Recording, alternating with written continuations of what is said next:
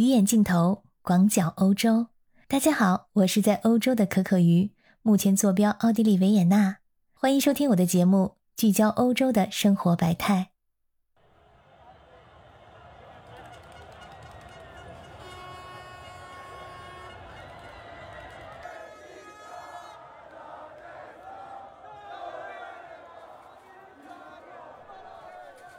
您刚刚听到的这段音频，是时隔了五十三年，意大利再次夺得欧洲杯冠军后人们的欢呼声。赛后，意大利举国疯狂，上下沸腾，很多人走上街头欢呼、拥抱、放声歌唱，甚至燃放烟花爆竹来庆祝。在上个月七月十一日，意大利在欧洲杯中通过点球大战以三比二击败英格兰夺冠。这次夺冠对意大利的球迷来说格外有意义。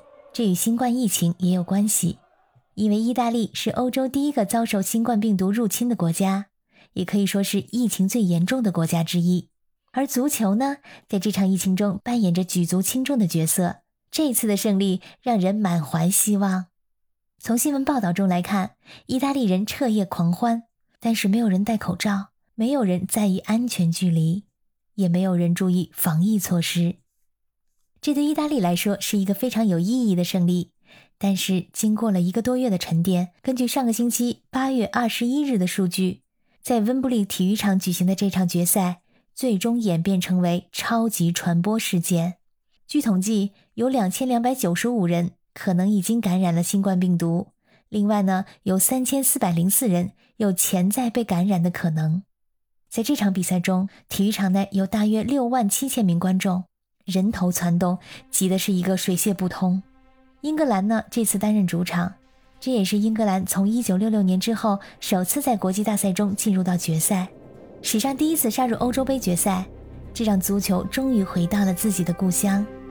这场决赛让整个英国彻底陷入了疯狂。那么买不到门票怎么办？一些死忠球迷决定孤注一掷。他们开始去二手网站上寻觅，结果还真有不少决赛门票在出售，但是价格却让人心惊肉跳。比如在某个交易网站上，赫然出现了两张天价门票，售价高达五点四万英镑，约合人民币四十八万元。这张票的原价只有二百九十五英镑。随着英格兰杀入决赛，这张票的价值翻了一百八十多倍，全民狂欢，决赛一票难求。所以说呢，当天的温布利球场是爆满，这场决赛开放的座位数有六万七千五百个，而球场之外，各种看球聚会、街头狂欢也是非常的多。在疫情当下，英国这样显然是在玩火，之前几个月疫情逐渐被控制的大好局面，就此被彻底葬送了。足球是回家了，问题是新冠病毒也被带回家了吧？我们刚刚说的呢，只是一场决赛的数据。早在上个月七月份的时候，就是在欧洲杯赛第三周，感染的比率明显增加，有七个国家感染病例与赛事有关。在其中呢，苏格兰的影响最大。芬兰新近确诊的病例呢，主要发生在他们国家的足球队员在圣彼得堡比赛之后，这就太明显了。球迷呢，显然是从俄罗斯带入了病毒。还有其他很多国家也报告出现新病例，更糟糕的是，没有办法确认球迷们是在哪里染上病毒的。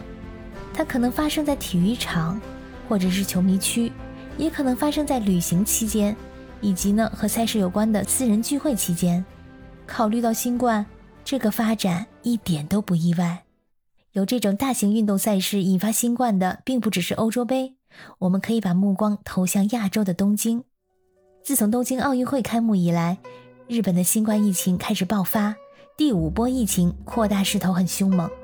虽然说政府要求人们不要出去观看，但是公园和餐馆里面都有很多人，而且在比赛场馆外，经常看见人们排成长队等着在纪念标识前面拍照。